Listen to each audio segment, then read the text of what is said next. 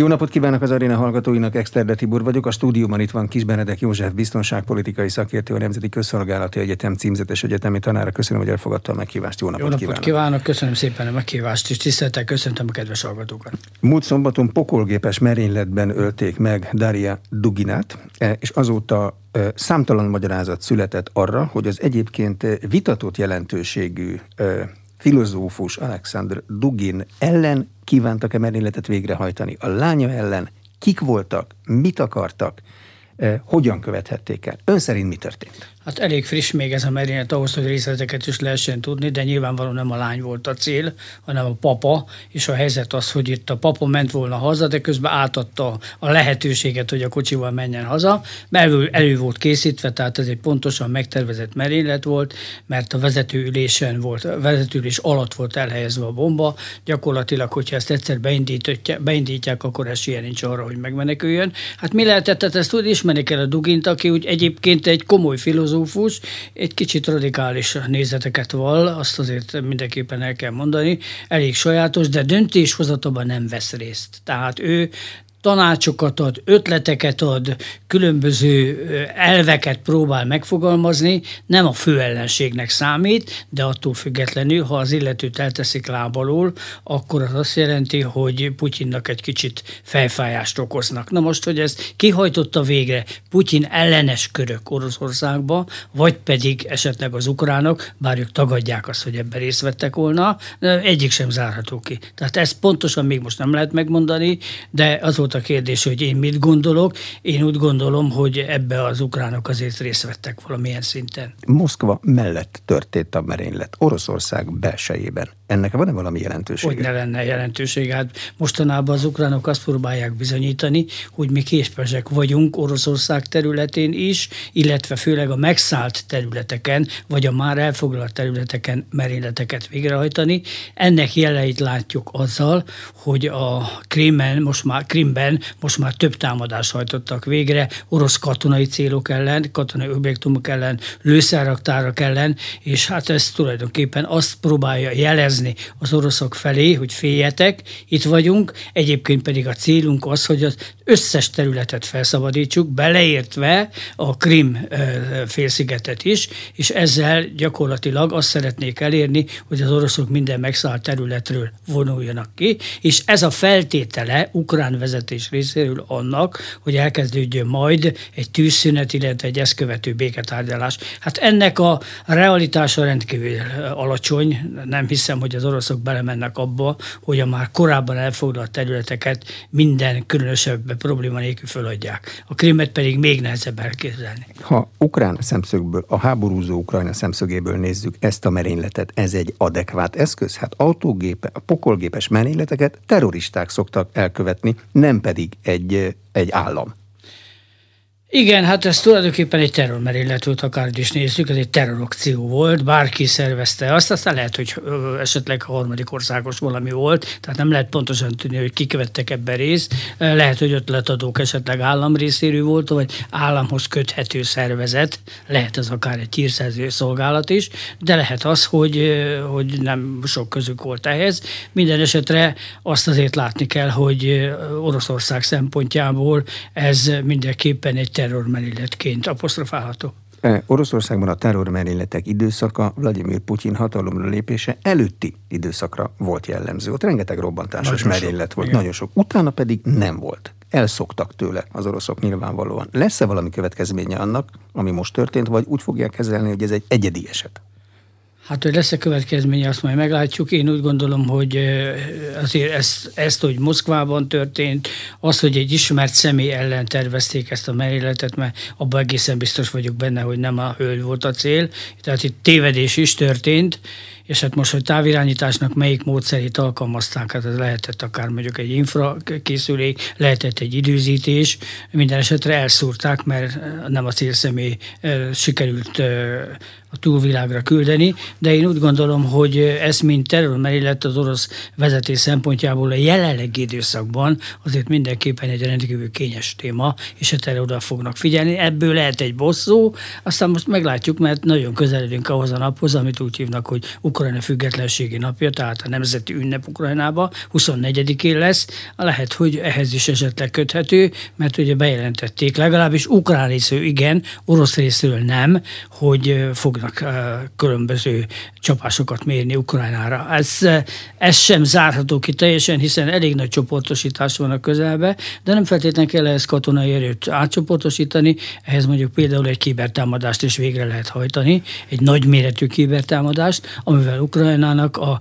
vezetési rendszerét, vagy egyéb, akár bankrendszer, akár közlekedéssel kapcsolatos infrastruktúrát tudnak lebénítani reálisnak látja azt a magyarázatot, ami egy korábbi orosz Duma képviselőtől, Ilya Ponomarjevtől származik, miszerint a nemzeti ellenálló hadsereg csapott le, amely Oroszországon belül működik, és Putyin ellenes szervezet. Most ne. hallottam először a nevet ez egy hallatlan érdekes dolog, mert akkor ezzel azt fogadnánk el, hogy Putyinnak van egy nagyon kemény ellenzéke, akik akár merénylet elkövetésére is képesek. Most egyébként nekem az a véleményem, hogy nem zárható ki ez a változat sem, tekintettel arra, hogy ezzel a háborúval azért mindenki nem ért egyet Oroszországban sem.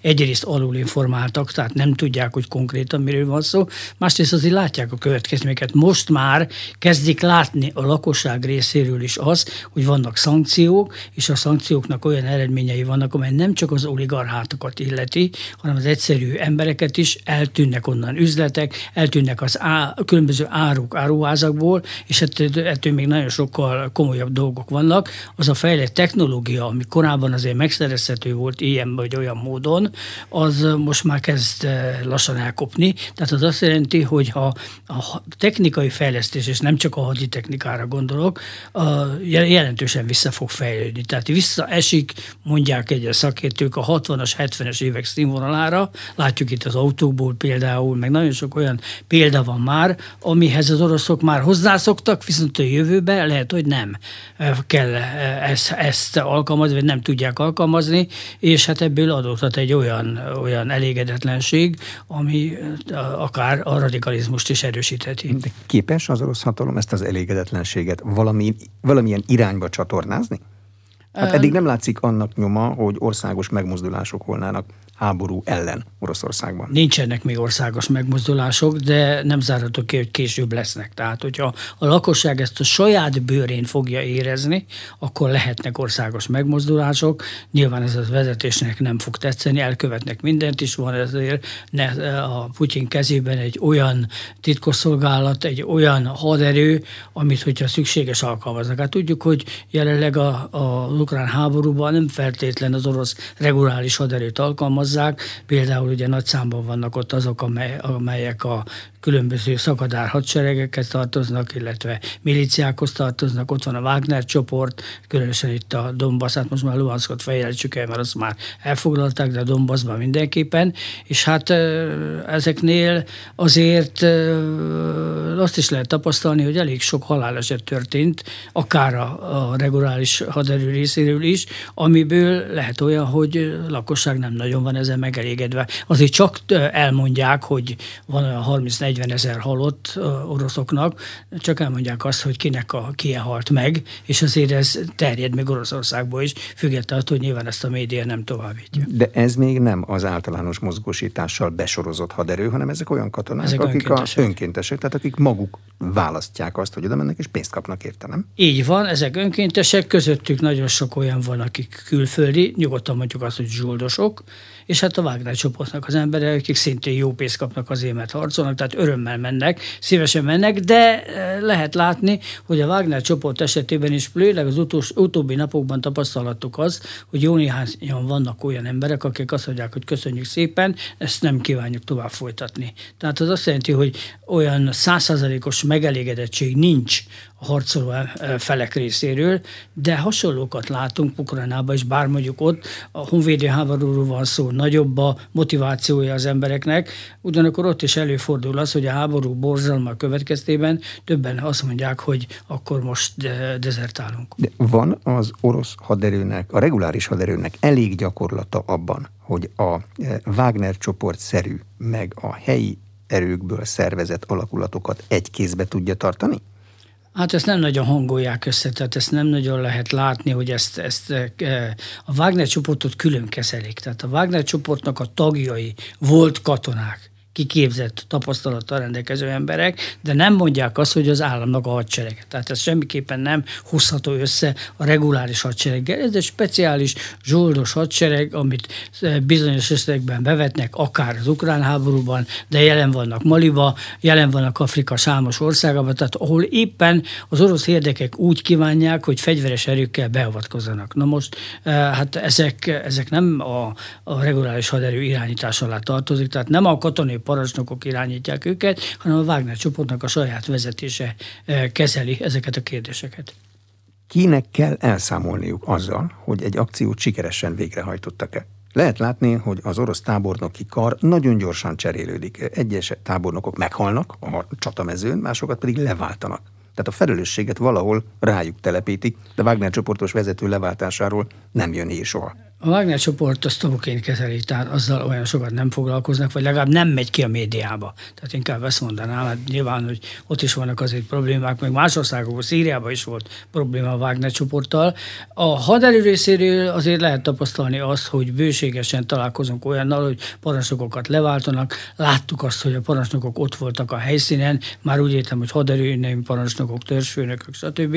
De egyáltalán nincs megelégedve az állami vezetés a haderő tevékenységvel. Ezzel nyugodtan mondjuk ki, hogy most már ugye hány hónapja tart, február óta, hatodik hónapja tart, hetedik hónapja tart ez a háború, nyugodtan lehet azt mondani, hogy olyan borzasztó nagy eredményt nem értek el. Tehát hiába mondjuk azt, hogy milyen területet foglaltak el, ne felejtsük, hogy ez a, el, hogy ez a terület az oroszok által lakott, a Donbass és a Luhansk szakadártartományok jelentős számba oroszok laktak, ott és mégsem sikerült olyan gyorsan előre haladni. Bár azt sem szabad elfelejteni, hogy ott az ukránok berendezkedtek védelemre, ahol tudtak, előre, és már ezt évek óta előkészítették. Ettől függetlenül, hogyha megnézzük a két ország haderejének az erőviszonyát, akkor az is sokkal többel lehetne számolni. Tehát jobb, nagyobb előrehaladást kellett volna elérni, ez nem volt meg. Nem volt meg az, hogy összehangolták volna a különböző haderőnemek, szárazföldi erő, légierő és haditengerészetnek a tevékenységét, különleges erőknek a szerepét. Tehát én úgy látom, hogy a légideszonnál is például meglehetősen sok probléma volt, leváltották. Haditengerészetnél is volt néhány gond, mondták a parancsnoknak, hogy legyen szíves, álljon föl és adja át a beosztást, beosztását másnak. Érdekes, hogy a haditengerészeti akadémia parancsnokát nevezték ki, aki úgy egyébként nincs benne a napi ö, harcokba, illetve hát kevesebb harci tapasztalattal rendelkezik, lehet, hogy korábban mielőtt az akadémia parancsnoka lett dolgozott ilyen területen, de attól függetlenül nem egy aktív parancsnokot tettek oda, de e, például lehet látni azt, hogy például a légvidelemnél is leváltották a parancsnokot. Tehát nem, nem elégedett a vezetés az orosz haderőnek azzal a szintjével, akik felelősek a háborúnak a, a lefolyattatásával, vagy lefolyásával, és egyáltalán az irányítással. Azt lehet tapasztalni, hogy nincs megfelelő koordináció, hát ez sok hibát követtek el. Eleve egy ekkora széles területen indított frontális támadásnak a összehangolása, kezelése az nem egy egyszerű dolog. Nem biztos, hogy így kellett volna csinálni, mint hogy nagyon sok hibát elkövettek mindjárt az elején, de nem csak az elején, nem most is. Ugye közelmúltban arra koncentráltak, hogy Donbass, és akkor arra csoportosították át az erőket. Most megint azt tapasztaljuk, hogy széthúzzák, és tulajdonképpen azt lehet látni, hogy Harkovtól egészen Hersonig teljes egészében egy tüzérségi támadás sorozatot lehet látni, csöves és rakétatüzérség bevonásával.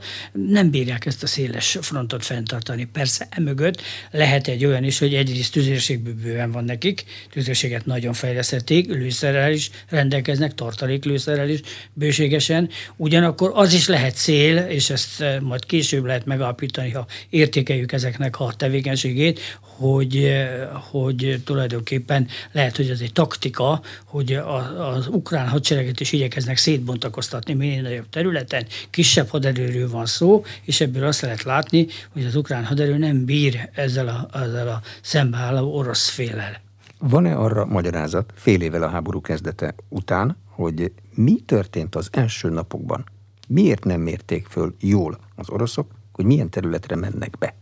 Hát szerintem nem kapták meg, vagy azt az információt kapta a felső vezetés, most itt a Putyin köreiről beszélek, azt az információt kapták, és úgy értékelték a helyzetet, mert ezt tetszett a főnöknek, hogy tulajdonképpen az ukránok gyengék, ez a hadsereg nem működik, alig várják, hogy felszabadítsák őket, idézelben mondtam a felszabadítást, és hát, mint ahogy egyszer az egyik műsorban én is elmondtam, hogy reggel otthon reggelizik, és már vacsoráját Kievben fogyasztja el Putyin, erről is szó volt annak idején, de hát ezt abszolút tévesen értelmezték. De hogy lehet abszolút? Nem volt megfelelő információ, vagy volt, de nem adták a felsővezetésnek át, tehát nem tudott róla a felsővezetés. Mindenképpen téves értékelés volt, ebben benne, volt a, benne voltak nyilván a hírszerző szolgálatok is, hadseregnek különböző haderőműnek a vezetése, ő se kapta meg azt az információt, ami alapján arra kellett volna számolni, vagy azzal kellett volna számolni, hogy az ukránok igen kemény ellenállást tanúsítottak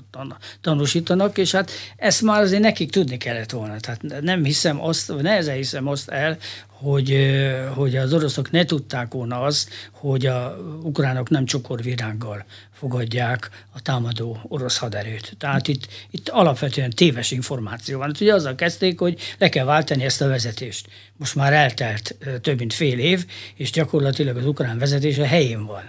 De az téves az információ... Az központot nem váltották le. Téves információ, vagy az ukránok ügyes dezinformációja? Azért kérdezem, És mert is. Oroszország közel van Ukrajnához, határosak, egy terület voltak valamikor, beszélik egymást nyelvét, a szolgálatok együtt dolgoztak hosszú évtizedeken keresztül. Nehéz elképzelni, ezzel hogy ne tudnának ezzel az együtt minden. dolgoztakkal. Én dolgoztam külföldön, és oroszokkal is, meg ukránokkal is, nagyon megnézték azt, amikor Ukrajna megalakult 91-ben, és akkor azt mondták, hogy akik orosz származásúak, azokat azonnal kitették a hadseregbe. Tehát ahhoz, hogy ott tudjon maradni, nekem számos kollégám volt, akinek azt mondták, hogy a viszontlátásra köszönjük szépen, mivel te nem vagy tőzsgyökeres ukrán, de nem lehetsz vezető pozícióba, nem mehetsz külföldre, mondjuk diplomáciai szolgálatba, tehát ezt azért az ukránok nagyon megnézték.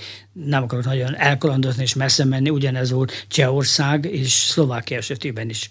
Nekem voltam kollégám, aki, aki szlovák volt, és nem dolgozhatott továbbiakban a cseh haderőbe például. Tehát ezt, ezt azért, ez, ez nem igaz, hogy hasonlók voltak az elvek, hasonló voltak a szervezési dolgok, hasonlók voltak a módszerekben, módszerekben borzalmas nagy eltérések nem lehetnek, de attól függetlenül, ami az agyba van, az elkötelezettség, az azért meg kellett, le, hogy legyen benne, és hogyha valaki igazi ukrán, akkor, akkor abba megbíztak. Aki orosz volt, vagy orosz kötődése volt, akár családi kötődése, azokat kitett tették. Most arra az ukrán szolgálatok... Már akkor, amikor megalakult Ukrajna, azonnal. Már akkor Igen. intaktak Igen. az orosz befolyástól? Tehát Igen. nem tud bemenni az orosz így befolyás? Van. Így van. Hát ez az első feladat az, hogy egy, egy másik ország, akivel hát nem biztos, hogy a nagyon baráti viszonyban vagyunk, hírszerzése ne épüljön be a mi szolgálatunkba. Hát arra nagyon ügyeltek az ukránok. Tehát az orosz érdekeltségeket igyekeztek kizárni, százszerzalékosan nem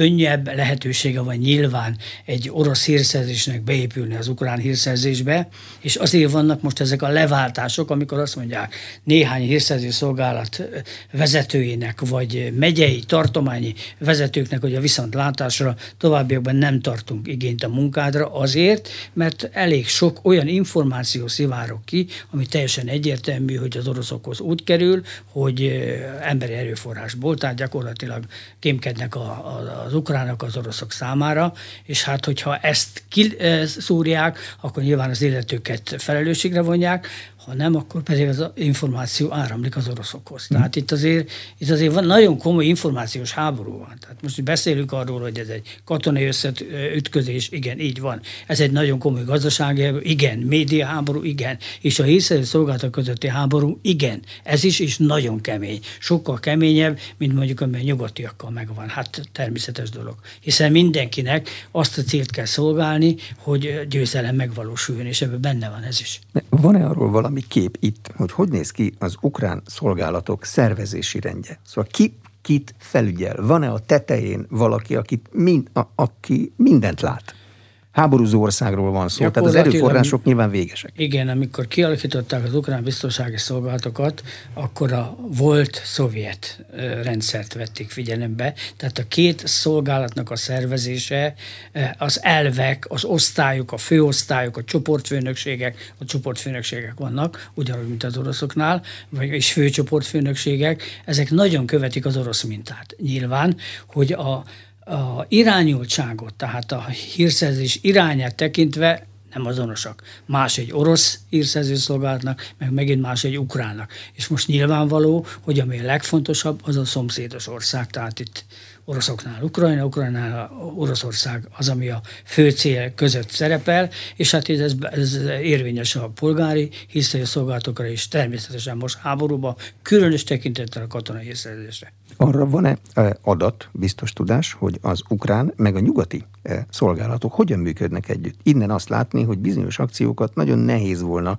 nyugati segítség nélkül végrehajtani. Fekete-tengeren például, oda nem naivitás lenne azt hinni, hogy nem működnek együtt. Hát ez természetes dolog. Sőt, sőt, én megmerem kockáztatni azt, hogy a, az amerikai hírszerzés szorosabban működik együtt az ukránokkal, mint mondjuk néhány NATO ország hírszerzésével. Pontosan azért, mert itt a támadásokat, illetve a haditechnikai eszközök átadását összehangolják az amerikai haderőnek a központja, a Németországban, Stuttgartban van, és ott van egy törzs, aki azzal foglalkozik, hogy a hadműveleteket irányítsa. Természetes dolog, hogy amilyen információra az ukránoknak szüksége van, azt átadják, különösen, ami a hadműveletek vezetése szempontjából fontos. Hát az amerikaiaknak megvan a műholdas felderítésük, a légi felderítésük, a kozmikus felderítésük, megvan az ügynöki felderítésük, de minden, minden ág, minden nem rendelkezésre áll, és ami a ukrán haderő tevékenysége szempontjából fontos, azokat nyilván átadják nekik. Hát nem, nem kell nagyon messze menni, célok meghatározása. Tehát amikor pontosan kilőnek egy adott vezetési pontot, vagy mondjuk például a Wagner csoportnak a parancsnokságát, Popásznak helységbe, ugye az elmúlt héten megsemmisítették teljes egészébe, HIMARS rakétával Na most ehhez nagyon pontos információra van szükség. Hát nyilvánvaló, hogy ebben részt vesznek az amerikaiak.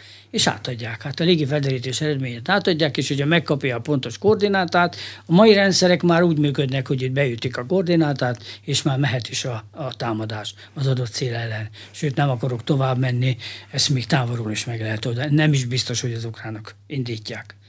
Számítógépek világában sok mindent meg lehet ma már csinálni.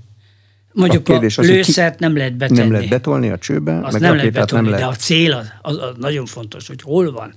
Látjuk, hogy mostanában, akik, hogy... akik átadták az információt például a, az ukránoknak, az oroszokról, nagyon komoly, komoly letartóztatások voltak. De hát erről szól háború. Nekem van egy pontos célom, és ennek megvan a, a koordinátája, és van hozzá olyan fegyverem, amivel el tudom érni, akkor ez különösebb problémát nem okoz. Tehát elképzelhető, nagyon leegyszerűsítve civil nyelvre az, hogy nem is a harctéren valamelyik vezetési pontból nyomják meg a rakétaindító gombot, hanem a németországi a NATO mai világban ilyen is elképzelhető. Nem feltétlen Németországban. Németországban azt határozzák el, hogy milyen irányba kell támadni. Most támadjátok ezt, ezt a területet, mondjuk például a Krimet vagy, vagy Dombaszba ezt és ezt a lőszerraktárat, ami a frontvonaltól távolabb van, de mostanában ezeket támadják. Tehát az ukránoknál lehet látni, hogy nem egy szemtől szembe, tehát nem egy frontvonal melletti háborút látunk, hanem az utánpótlási útvonalakat támadják. Vagy ha például majd, majd bejön az, hogy a, az oroszok el fogják téríteni az áramot, idézőjelben mondtam, el, átkapcsolják a rendszert, és ettől kezdve az áram az nem az ukránokhoz fog menni, hanem az oroszokhoz, főleg déli irányba, a Krim irányába, hát akkor meg fogják támadni az ukránok a magas feszültségű vezetékeket. Amiket nem lehet nem, nem két percenek a rendbetétele, és nem kis veszélyen jár, és hát hogyha azt meg fogják csinálni az oroszok, hogy eltérítik az áramot, már pedig nyílt titok, hogy ez az egyik nagyon fontos céljuk, akkor az azt jelenti, hogy az ukránok számára ez egy legitim, idézőjelben mondtam, cél lesz ezeknek a megsemmisítése. Kicsit furcsa, hogy ez eredetileg ukrán, meg az ő területükön van, de hát nem tudnak mit csinálni, ezt elfoglalták. Úgyhogy ezeket meg fogják támadni. De ami most fontos, és amit most látunk, a keleti fronton is, illetve a délen is, az a logisztikai utánpótlás megtámadása, tehát az orosz logisztikai utánpótlás megtámadása. Ne tudjanak vasúton például északi irányból, a Krimből szállítani utánpótlást a, a Herson környékén harcoló orosz csapatok részére.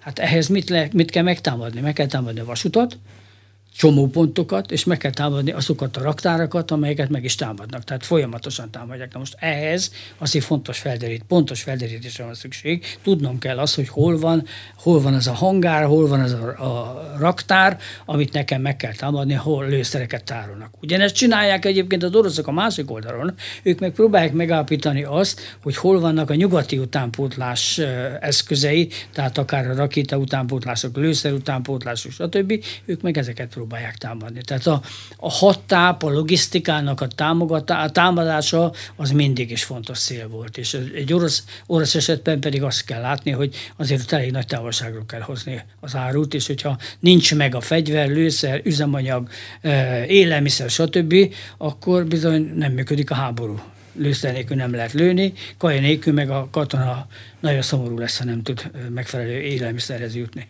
Milyen eszközei vannak arra Oroszországnak, hogy az megszállt területeket pacifikálja? Tehát ott ne folyjon harc. Hát jelenleg a pacifikálás területén a túl sok eszközzel nem rendelkeznek, de azt láthatjuk, hogy van egy elgondolás arra vonatkozóan, hogy hogy lehet oroszosítani ezt a területet. Az nem szóval ugyanaz a kettő? Pacifikálás meg az oroszosítás? Hát orosz szempontból igen. Pacifikálás az, az persze azt is jelenti, hogyha egy választást rendeznek, akkor a választáson valaki győzni fog. Na most ők azt akarják, hogy nyilván orosz irányítás alatt legyen, és a pacifikálás az pedig azt jelenti, ugye, hogy lehetőleg békét megteremtsék. Hát kérdés az, hogy, hogy ez a béke ez mennyire lesz tartós. Az már, az már természetesen függvény annak, hogy mi a választásoknak az eredménye, és elfogadják-e. Hát ez persze itt olyasmiről, mint csalás azért beszélhetünk, mert láttuk ezt a, a krím esetében is, elég gyorsan ment, de pacifikálás az, az mondjuk abból a szempontból nehezebb, mert a választás megszervezik, annak van egy eredménye, és azt mondják, hogy az orosz terület, nem mindenki lesz megelégedve azzal, hogy orosz uralom alatt élnek. Na most ebből adódóan, pláne a déli területeken, még a Donbass, Luhansk környékén azt tudom mondani, hogy viszonylag egyszerűbben megy. A pacifikálás a déli területeken már azért nehezebb lesz. Tehát ott azért több az ukrán, az ukránok nem feltétlen akarják az orosz uh, uralmat, és hát ebből adódóan számolni kell azzal, hogyha eljön az az időszak, hogy megtörtént a választás, és a választás eredmény alapján ugye azt fogják mondani, hogy a nép úgy döntött, hogy Oroszországhoz akarnak tartozni, akkor ez nem mindenkire vonatkozik. Akik nem akarják az orosz uralmat, azok föl fognak lázadni az ellen. Most a lázadásnak sok fajtája van. Ezek lehetnek politikai mozgalmak, lehetnek radikális szervezetek, és ebből kialakulhat egy terror tevékenység, vagy ahogy a világ ezer részét mondják, partizán tevékenységnek a sorozata, ami azt jelenti, hogy a különböző orosz eh, objektumokat, létesítményeket meg fogják támadni. Tehát tulajdonképpen az köszönhet vissza, mint amit a második világháború alatt, illetve utána is láttunk egy darabig. A partizán mozgalmak beindulnak, és aki nem fogadja el az orosz uralmat, azok, azok eh, részt fognak venni ezekben a szervezetekben, és ezért merem ezt nyugodt lélekkel kijelenteni, hogy ha is be is fejeződött a háború, utána még sajnos hosszú ideig számolni kell azzal, hogy ellentevékenységet fognak folytatni azok, akik nem elégedettek az eredménnyel. Ezt láttuk Irakba, láttuk Szíriába, láttuk Afganisztánba, tehát ebben semmi új nincs, de hát ezen a területen, tehát a volt Szovjetunió utódállamai esetében is jó néhány országban látunk olyanokat, hogy az orosz uralom ellen fellázadnak. Na most kérdés az, és ez egy nagyon fontos dolog az orosz vezetés részéről, hogy hogyan tudják megszervezni az ellentevékenységet. Tehát, hogy ne legyen ilyen. Hát ahhoz be, be kell vezetni egy olyan államrendet, aki próbálja kitalálni a, a különböző szervezeteknek a gondolatát, hogy milyen ellentevékenységet akarnak folytatni, és ezt időbe leszerelni. Ez egy hosszú folyamat lesz, és ezért merem azt mondani, hogy ha létrejön a tűzszünet, ezt követően létrejön egy megállapodás. A megállapodás után még bőségesen lesz olyan, hogy támadásokat fognak végrehajtani. Ezek, ezek az úgynevezett nyugodtan mondhatjuk azt, hogy terrortámadás, ők úgy fogják hívni, vagy partizán támadások. Olyan messze nincs a kettő, nincs nem lehet a kettő között különbség? Nem, hát célban lehet különbséget Igen, partizán tenni. háború az azt jelenti, hogy a saját területemet védem a megszállók ellen. Így tanultuk a második világháborúban. A második világháború, tehát nyilvánvaló, hogy egy partizán háborúnak megvan az a célja, ami sokkal barátságosabb és, és eszközökbe is sokkal elfogadhatóbb, idézőjelben mondtam, mint egy terrorakció, amely általában gyilkossággal, robbantással, stb. jár. Tehát azért a partizán mozgalom egy más politikai töltéssel és egy más katonai tartalommal rendelkezik, mint mondjuk egy terrortevékenység. De aztán az a kérdés, hogy a partizán mozgalom belül ezt, ezt a tevékenységet, amikor mit tudom, egy, egy merényletet hajtanak végig, egy robbantásos merényletet, az hogyan, hogyan értelmezzük. Ma hát a partizán van. háborúban is volt olyan, amikor mondjuk vasutat robbantottak, hát ezt a Ez mai, a klasszikus diverzáns akció, nem? Amikor... Diverzánsok, vagy hát nyugodtan mondhatjuk ezt a manapság, az a divat, hogy terrortevékenység, mert hiszen abban az országban is zajlik, vagy zajlott, ahol éppen a megszállók voltak. Ja központilag szervezett partizán mozgalom most látszik Ukrajnában. Vannak olyan térképek, amelyek a partizán tevékenységet azt külön színnel jelölik. Ezek szorványosak most.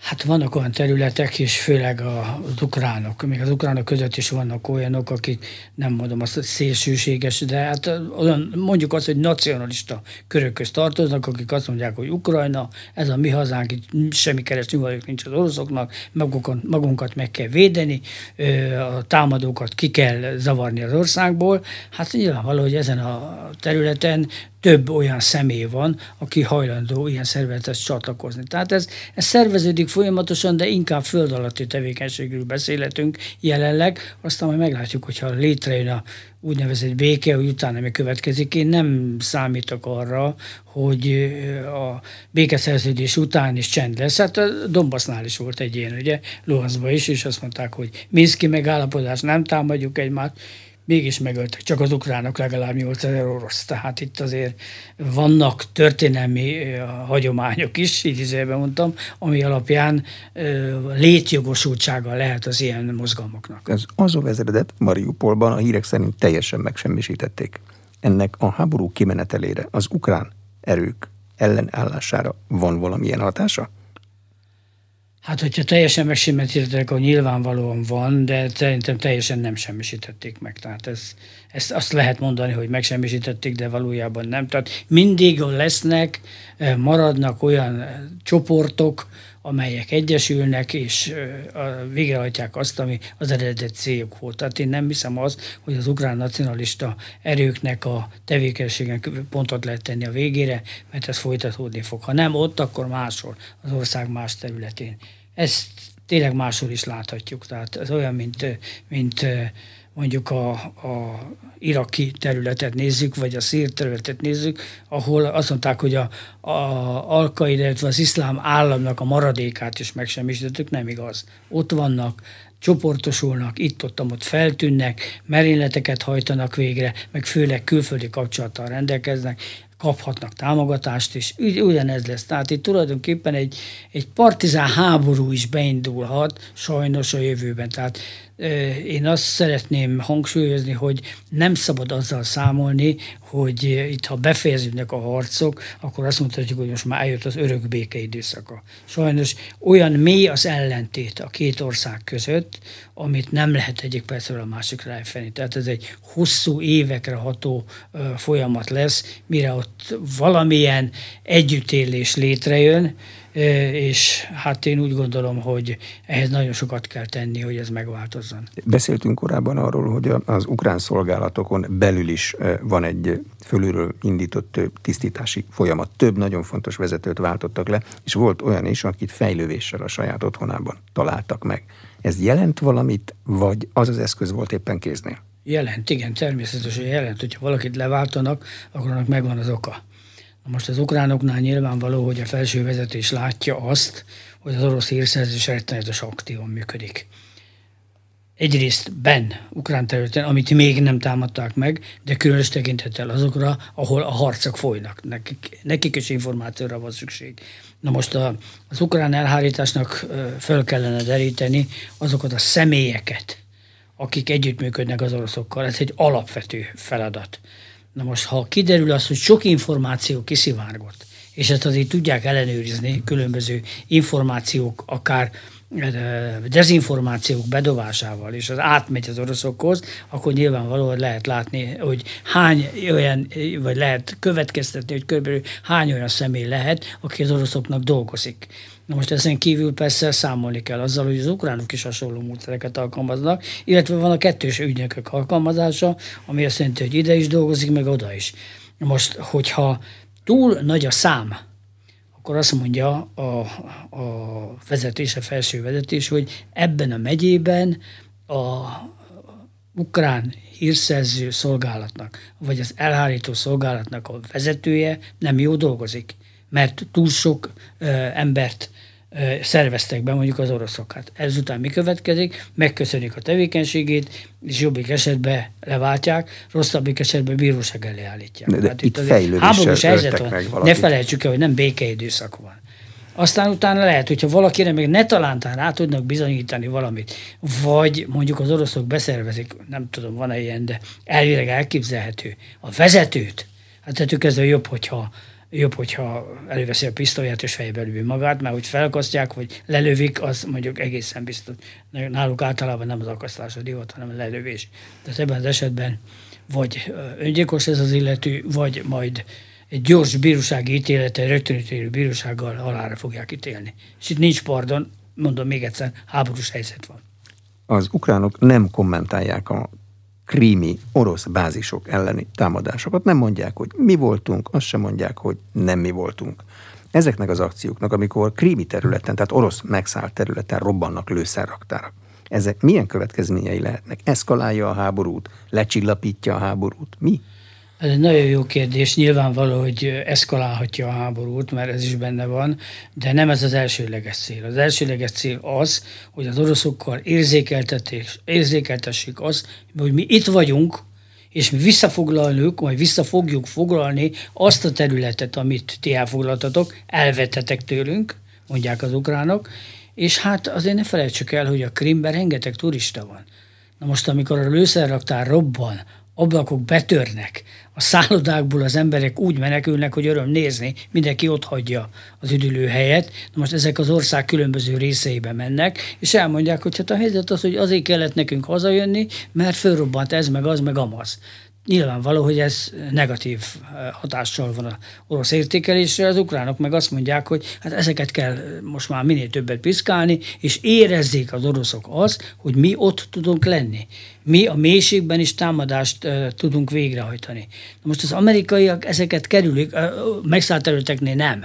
Ott viszont igen, ami orosz terület, tehát hogy ne lőjenek át orosz területre. Ilyen is volt, ilyen határtól is 40 kilométerre. Nem is egyszer volt ilyen, és persze, hát háborúban ez is elég elképzelhető, de számolni kell azzal, hogy a Krimben még több támadást fognak végrehajtani, és naivitás lenne azt hinni, hogy az oroszok saját magukat támadnák, meg azok a különböző dezinformációk, hogy eldobta a cigarettacsikket, szóval amiatt azért ekkora távolságban lévő ö, raktárak nem robbannak föl.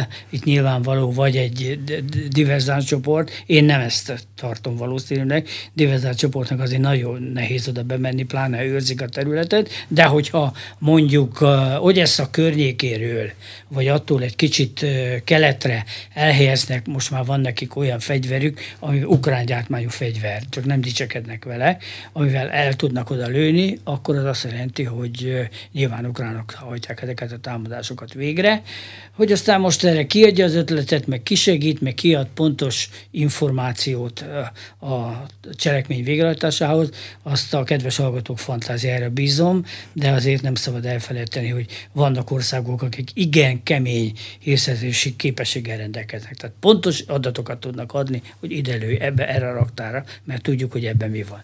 De úgy egyébként, hogy ne, ne felejtsük el azt, hogy az oroszok is azt csinálják. Az oroszok próbálják összeszedni többek között ügynöki úton illetve a műholdas felderítés segítségével az, hogy hova szállítják a Lengyelországon keresztül érkező haditechnikai eszközöket, mondjuk a HIMARS tüzérségi eszközöket, vagy az ehhez tartozó lőszereket. Ha megtudják, hogy ezeket hol deponálják, nem kell meglepődni, utána odahajtanak végre csapásokat. Aztán ezen kívül pedig, amit lehet látni a médiából, az, hogy különböző információk vannak, hogy itt, meg ott, meg amott megsemmisítették. Hát a HIMARS-okat szerintem az amerikaiak azt, azt mondják, hogy egyet sem semmisítettek meg, mármint a kilövőt, lőszert azt, azt igen, azt, azt elképzelhető.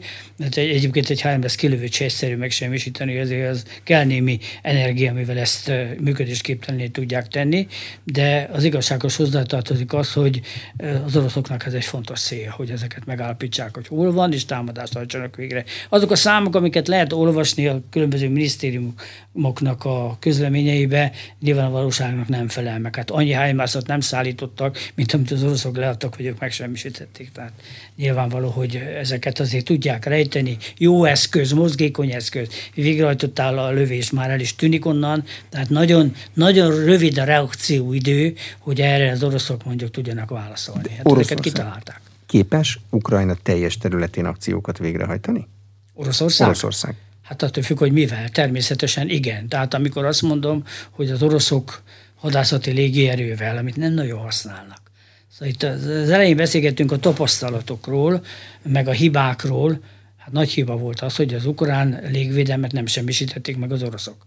Mert úgy értékelték tévesen, hogy hát ez nem, nem olyan meghatározó, kevés repülőgépük van, tehát az oroszhoz, oroszhoz képest ez semmi. Na most kiderült, hogy ez nem semmi. Az oroszok végre tudják hajtani, csak hát attól félnek, hogy lelövik a repülőgépeket.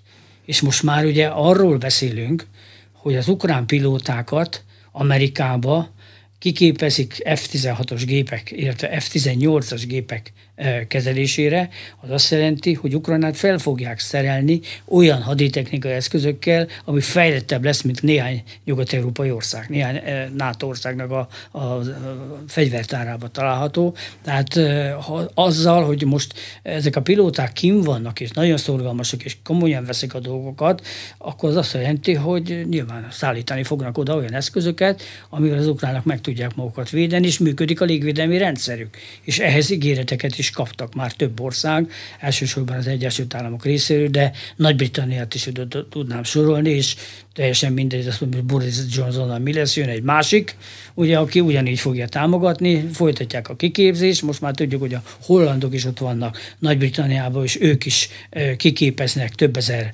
ukrán katonát, tehát itt tulajdonképpen folyik az ukrán haderőnek a átfegyverzése és a katonáknak a átállítása a nyugati gondolkodásra. Na most ebből adódóan az oroszoknak a képessége ezzel együtt csökken hogy képesek-e? Persze, hát most, most odavitték ugye mindjárt nyugati határ mellé a, a kincsár rakétákat, amivel hát tulajdonképpen 2000 kilométerrel lehet lőni. Magyarul nagyon mélyen be tud lőni a NATO országok területére, bármit el tudnak találni, ha éppen akarják, és hát nyilván ebben benne van Lengyelország, balti országok, új, újonnan csatlakozó országok, és mehetünk lefelé Szlovákia, Magyarország, tehát itt ezek képesek, ha akarják ezeket elérni, és hát azon kívül ugye ott vannak a rakéták, amikkel szintén el tudnak lőni több száz kilométerre, ami, ami azzal jár, hogy az oroszok rendelkeznek azzal a képességgel, amely kérdésben volt, hogy képesek, nem csak Ukrajnában képesek, hanem bőven Ukrajnán túl is képesek műveletet végrehajtani, ha a politikai szándék megvan. De a helyzet az ö, tud annyira romlani, hogy megszülessen egy olyan politikai szándék, hogy valamilyen NATO ország területére indítanak csapást? Az azt jelenti, hogy a NATO válaszcsapást fog egy emberként adni. Hát ezt a NATO főtitkára több alkalommal elmondta, hogy ha NATO országot támadás ér, akkor arra válaszolni fognak. Na most, de hogy ez milyen válasz lesz? Az egy más kérdés. Mert hát lehetnek véletlenek, nem feltétlen szándékos támadás.